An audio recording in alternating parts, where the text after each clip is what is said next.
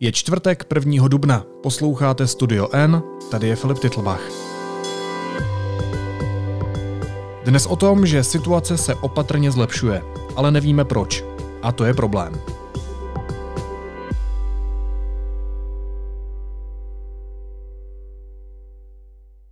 Epidemie v Česku opadá. Pokles počtu nových případů, počtu hospitalizovaných a postup očkování skýtají nadějné vyhlídky. Neznamená to ale, že by byla situace dobrá. Zatímco my máme radost, jinde by si s takovými čísly zoufali. Píše Petr Koupský, který je teď hostem podcastu. Ahoj Petře. Ahoj Filipe. Víš, co by mě zajímalo? Zajímalo by mě, jaká opatření zafungovala, když jdou ta čísla dolů. To je bezvadná otázka, to by zajímalo i mě a mělo by to zajímat eh, ministra Blatného a předsedu vlády a v podstatě každého v téhle zemi, protože eh, kdybychom tohleto s jistotou věděli, tak bychom věděli, čeho se můžeme zbavit, na co už nemusíme dávat pozor a co naopak je potřeba zachovat. Ono se toho stalo příliš mnoho najednou.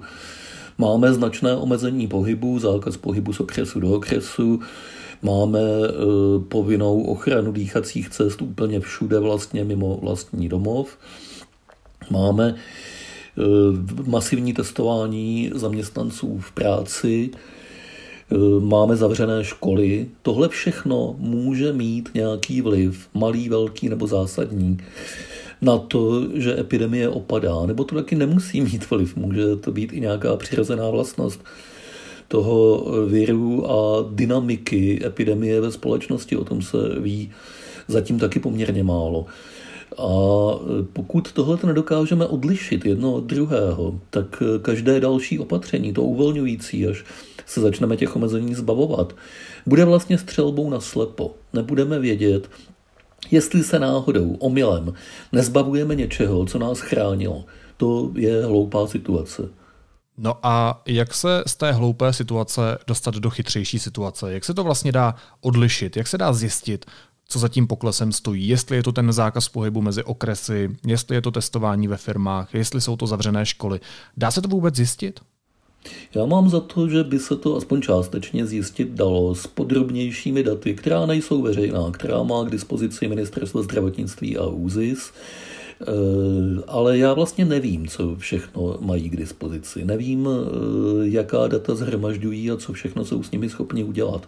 Neví to nikdo, tahle informace není veřejná. Eh, bylo by ale skvělé, kdyby oni sami, protože nikdo jiný to vzhledem k nedostupnosti těch dat nemůže udělat, kdyby oni sami s nějakou dobrou analýzou přišli. To, s čím zatím přišli, se za takovou dobrou analýzu pokládat nedá. A s čím přišli? Přišli s takovou rozsáhlou prezentací, která vlastně unikla na veřejnost, ač neměla. E, před e, několika dny vláda pomocí té prezentace mimo jiné zdůvodňovala, proč chce prodloužení nouzového stavu a zdůvodnila to. V té prezentaci se objevují velice pěkně vypadající časové křivky, které ukazují, že s tím, že se zavedla nějaká opatření, především ten zákaz pohybu mezi okresy, tak eh, počet nových případů klesá a tím pádem logicky zdá se je žádoucí, aby se to prodloužilo. Potíže v tom, že když dvě časové křivky probíhají souběžně, tak to ještě naprosto nemusí znamenat, že jedna je příčinou druhé. Dál v té prezentaci byly nějaké projekce do budoucnosti, co se stane, když eh, toto opatření zrušíme a odblokujeme. Byly to katastrofální předpovědi. Opět není to dobře podložené. Tohle, tohle není dobrá analýza, to není solidní analýza, to je malování grafů, které se můžou klidně malovat od ruky, když bych to malinko přehnal a budou asi tak stejně podložené a přesvědčivé. Zdůvodnění, proč by právě ten zákaz pohybu mezi okresy měl být tou zásadní pomůckou. Zdůvodnění tam není. To, co říkáš, je docela tvrdá kritika ÚZISu. Mě by zajímalo, jestli si můžeme být jistí tím, že třeba nějakou takovou analýzu nepřipravují, nebo eh, to, že není na veřejnosti, nemusí znamenat, že neexistuje a že se podle ní vláda eh, nerozhoduje. Já vlastně doufám, že nějakou takovou analýzu připravují. Že by byla hotová, to si nemyslím, protože by bez pochyby taková informace unikla, tak jako unikla ta předchozí analýza. Tyhle věci se dneska nedají dost dobře utajit a samozřejmě to ani není žádoucí, aby to utajovali, ale už jsme si zvykli na to, že taková je jejich dost častá praxe. Takže opakuju, já pevně doufám, že na něčem takovém pracují a že něco ve smyslu rozlišení účinnosti jednotlivých opatření brzy uvidíme. Ale informace o tom, že by na tom tvrdě pracovali a nějaká taková analýza vznikala, tak ty nemáme. Ne.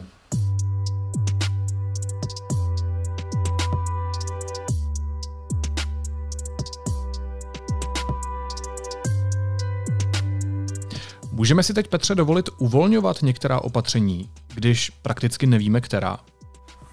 No, v zásadě si to asi musíme dovolit, protože eh, prodlužovat tenhle ten stav, ve kterém je zablokované téměř úplně všechno, je prostě neúnosné.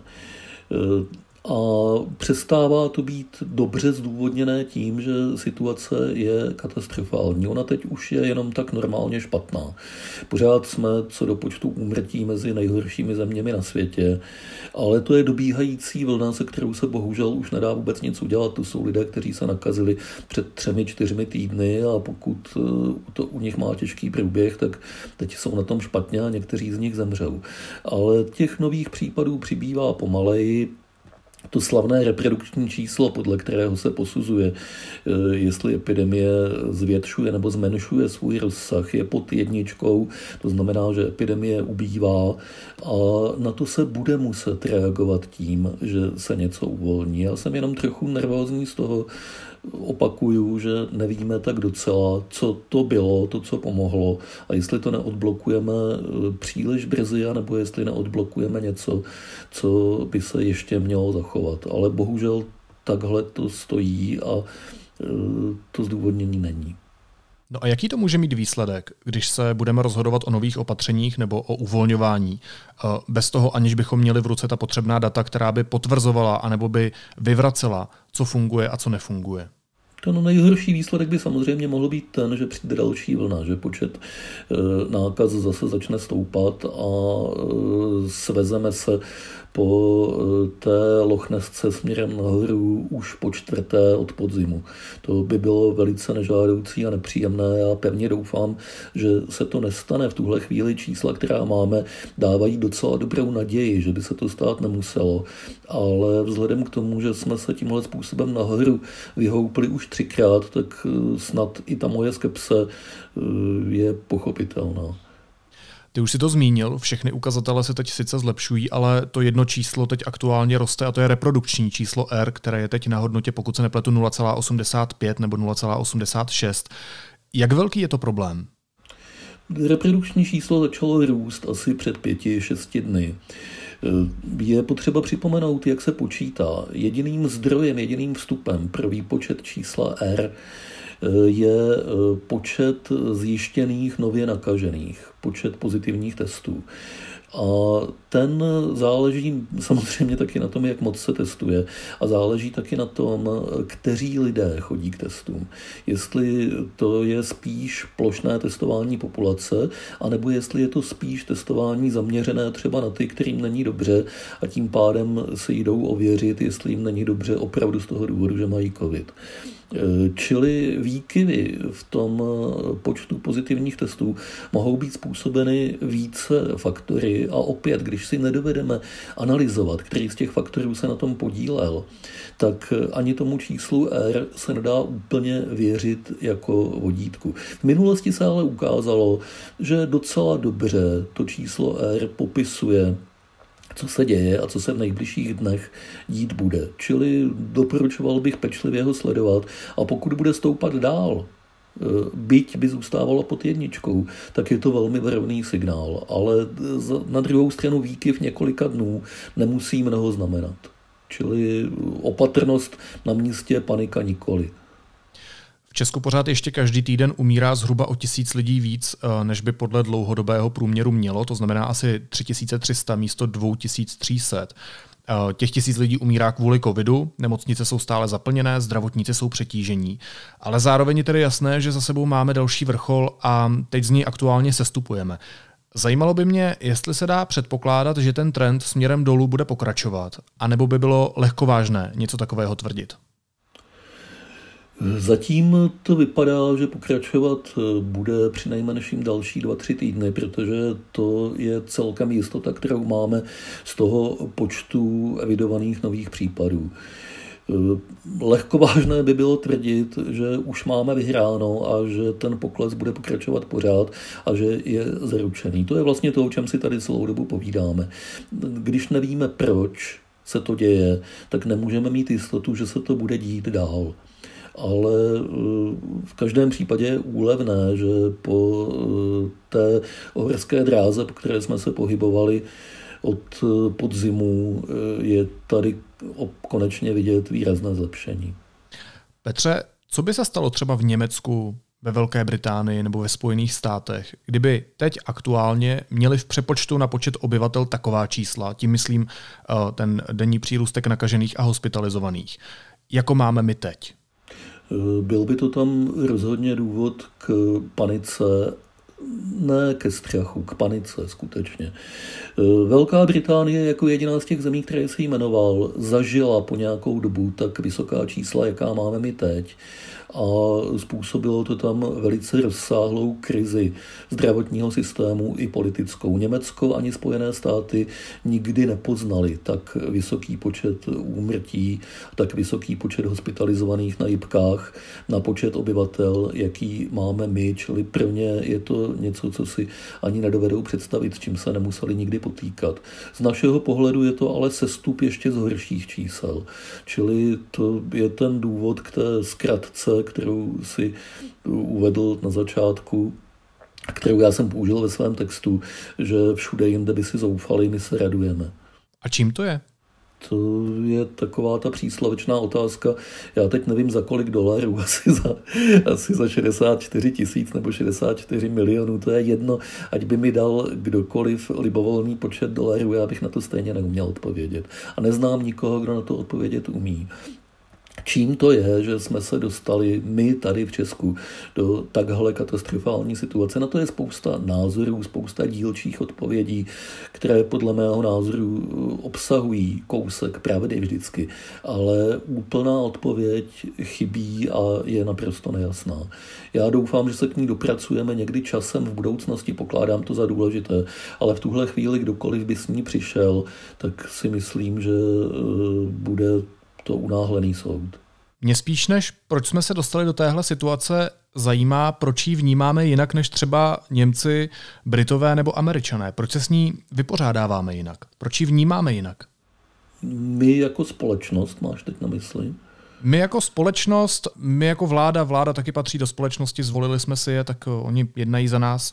Ty dvě otázky od sebe ne, nemůžeš oddělit proč, jak se stalo, že jsme se do toho dostali a proč to vnímáme jinak. Ona je to vlastně pořád jenom jedna otázka. Je to otázka společenské přijatelnosti a společenské reakce na nějakou e, situaci. Svádí to k odpovědi, že jsme lhostejnější k životu, že jsme lhostejnější k části společnosti, která je ohrožená víc, protože je to menšinová část společnosti, staří lidé, nemocní lidé a ti ostatní se o ně tolik nestarají.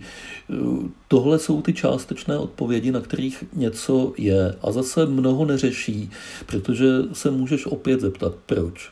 Proč jsme takový, proč se lišíme od eh, společností v jiných zemích. Možná na to trošičku dává odpověď eh, výčet států, kde je ta situace podobně špatná, jako u nás to jsou vesměs postkomunistické země východní Evropy. Polsko, Maďarsko, Bulharsko, eh, státy bývalé Jugoslávie. Čili opět to svádí k tomu, že je něco v historii nebo v mentalitě, co tímhle tím způsobem eh, působí, usměrňuje společnost. Ale eh, moc se mi nechce naskakovat na nějaké unáhlené soudy a vykládat něco o národní povaze nebo o dědictví komunismu. Připadá mi to příliš, eh, jako příliš rychlý a příliš jednoduchý úsudek. Budeme muset opravdu počkat. Teď jsou otázky, na které odpovědi nemůžeme mít hned, přestože bychom je hrozně moc chtěli mít hned. Proč je moje oblíbená otázka, taky proto, že většinou bývá nejdůležitější. Každopádně pojďme se ještě podívat do Česka eh, trochu víc podrobně. Počet nových případů za poslední týden klesá. Eh, významně nad celostátním průměrem je teď Česká Lípa, Děčín, Jindřichův Hradec a Most a výrazně pod ním je Cheb a celý Karlovarský kraj. To mě zaujalo nejenom proto, že pocházím z Karlovarského kraje, ale tam ta situace byla ještě nedávno docela otřesná. Dokážeme vysvětlit alespoň takhle lokálně, co zafungovalo? A proč, když zopakuju svoji oblíbenou otázku? Mm, to je věc, kterou by bylo velice potřeba vědět. On k tomu totiž není žádný zjevný důvod. Okres Cheb eh, byl po řadu týdnů odstrašujícím příkladem a právem odstrašujícím příkladem pro celou zemi. Těch úmrtí tam eh, bylo vzhledem k počtu obyvatel skutečně katastrofální množství, šestkrát více, než byl celostátní ukazatel. To je mimořádně mnoho. A e, teď, když e, tam ta situace se zlepšila, tak se naopak překmitla do stavu, že okres Cheb má nejméně nových případů e, v celém Česku. A vysvětlit, proč tomu tak je, opět není jednoduché. Svádí to k několika domněnkám, které by ale bylo potřeba prověřit, abychom věděli, jestli na nich něco je nebo není. Jedna z takových domněnek může být eh, skutečně promořenost, že v okresu Cheb, v sousedním okresu Sokolov, odkud ty pocházíš, eh, bylo těch případů tolik, že už se tam vytvořila nějaká imunita mezi obyvatelstvem, která brání tomu, aby se nakazili další lidé. Jiná možnost je, že ty eh, strašidelné podmínky, ve kterých tam lidi po nějakou dobu žili, ty rychle přibývající úmrtní oznámení vylepené na eh, sklech eh, pohřebních služeb, přivedly lidi k tomu, že se začali chovat výrazně opatrněji. To je taky jedna možnost. A další možnost je, že je v tom skrytá nějaká přirozená dynamika té epidemie, které ještě nerozumíme. A taky to může být tohle všechno dohromady v nějakých poměrech a taky to může být ještě něco úplně jiného, co jsem nejmenoval. A bylo by velice žádoucí, protože to je, ten cheb je vlastně teď perfektní laboratoř, na které by se to dalo měřit. Bylo by velice žádoucí, aby tam se provedl na tohle téma nějaký důkladný, hluboký a přesvědčivý výzkum, který eh, potom bude publikován eh, standardní vědeckou formou, to znamená s řádnou recenzí a oponenturou. Z toho bychom se mohli dovědět opravdu velice mnoho a bylo by velice dobře, kdyby se tomu někdo věnoval. Ale proč se to neděje? My přece máme možnosti eh, vylučovací metodou zjistit, co se tam mohlo stát. Nestálo by třeba za to v tomhle okrese proskoumat protilátky. To by mohla být jako velmi užitečná informace pro celou zemi. Bylo by to vynikající, bylo by vynikající, kdyby se v okresech provedla co nejplošnější studie na protilátky, protože ta by právě mohla odpovědět na tu hypotézu o promoření. Eh, ale musel by někdo udělat, musel by se toho ujmout nějaký vědecký ústav nebo eh, třeba lékařská fakulta nějaké vysoké školy. Eh, někdo, kdo disponuje dostatečně kvalifikovanými lidmi, penězi a autoritou, aby se do toho mohl pustit. Okres Cheb má něco ke 100 tisícům obyvatel, čili taková plošná studie není žádná maličkost, byla by to hodně náročná věc a pokud vím, tak zatím se k tomu nikdo nechystá. Ještě jedna věc, Petře. Eh, v Česku se nechalo očkovat už víc než 1 milion a 100 tisíc lidí. Skoro polovina z nich má už obě dávky vakcíny. Um, nemůže být i tohle ten moment, který se začíná výrazně projevovat na těch křivkách, které tady celou dobu popisujeme? Je potřeba se podívat, kdo jsou ti očkovaní lidé. U nás se přednostně očkovali dvě skupiny lidí, jednak seniori, prozatím je dostatečně vysoká proočkovanost mezi lidmi nad 80 let, a jednak lidi, u kterých to bylo zdůvodněno profesně, to znamená zdravotníci a učitelé především. To, co je vidět, to, co je pozorovatelné, je pokles úmrtí v té skupině nad 80 let. Ten je natolik výrazný, že se dá asi s velkou věrohodností, byť ne s jistotou, Zase zdůraznuju, těžko mít jistotu.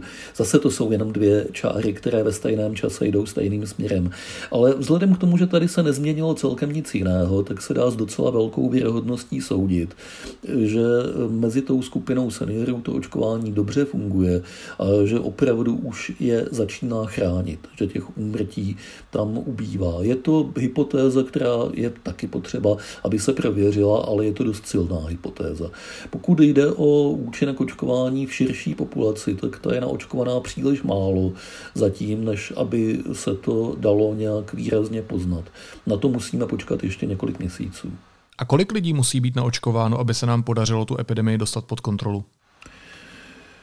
Má se za to nějakým takovým většinovým vědeckým názorem ze světa, že to bude muset být něco mezi 60 a 80% všech obyvatel což eh, znamená podle těch časových projekcí, které jsou u nás, že by to mohlo nastat někdy pozdě na podzim. A ještě tradiční otázka na závěr. Už máme nějaký plán a mohl bych ho vidět? Máte sklep? No jistě. A mohla by ho vidět? Může se někde dozvědět, kdy půjdu na řadu?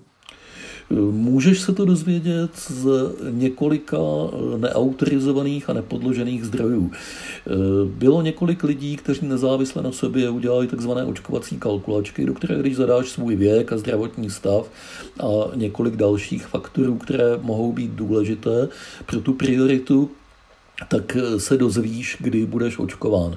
Já jsem tohle to udělal a vyšlo mi, že budu očkován někdy mezi 1. srpnem letošního roku a 1. dubnem příštího roku.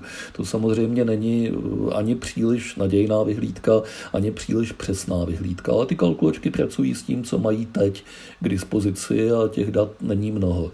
Eh, daleko lepší by samozřejmě mělo, bylo, kdyby existoval nějaký spolehlivý autoritativní plán ze strany státu. On vlastně svým způsobem existuje. Ministr zdravotnictví Blatný před eh, několika týdny řekl, a pokud jsem si dobře všiml, stále to ještě neodvolal, eh, že v Dubnu se bude očkovat minimálně 100 tisíc lidí denně. Duben už je dneska.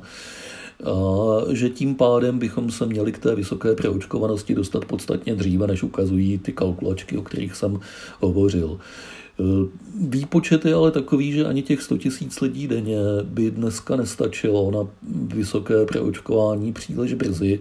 Pořád eh, je to nedostatečné číslo, vezmeme-li v úvahu, že každý má dostat dvě injekce, nikoli jednu, na to se často zapomíná v těchto výpočtech. A kromě toho k těm 100 tisícům denně se neblížíme ani náhodou. Zatím nejlepší čísla, kterých se podařilo dosáhnout, bylo něco přes 50 tisíc denně a už zase je to teď méně. Takže nejsem si jist, jestli bychom neměli víc věřit těm pesimistickým kalkulačkám než tomu optimistickému vládnímu záměru. Tak já jsem si to teď rychle vypočítal, zatímco jsem mluvil a zjistil jsem, že Vzhledem k tomu, že nejsem v žádné přednostní skupině, tak je přede mnou v celé České republice ještě zhruba 2 až 5 milionů lidí, kteří půjdou na řadu dřív než já.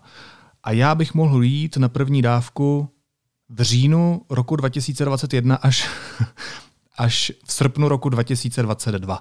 Dobře, tak já si počkám. Hostem Studia N byl vědecký redaktor Petr Koupský. Petře, moc ti děkuji, měj se hezky, ahoj. Ahoj Filipe. A teď už jsou na řadě zprávy, které by vás dneska neměly minout. Ministerstvo zdravotnictví se dohodlo na spolupráci s policií. Bude kontrolovat, zda lidi dodržují karanténu a izolaci. Kontroly budou organizovány krajskými hygienickými stanicemi. Ministerstvo školství prozradilo poslancům obrysy plánu návratu do škol. Nejdříve se vrátí předškoláci a první stupeň. Testovat se mají dvakrát týdně.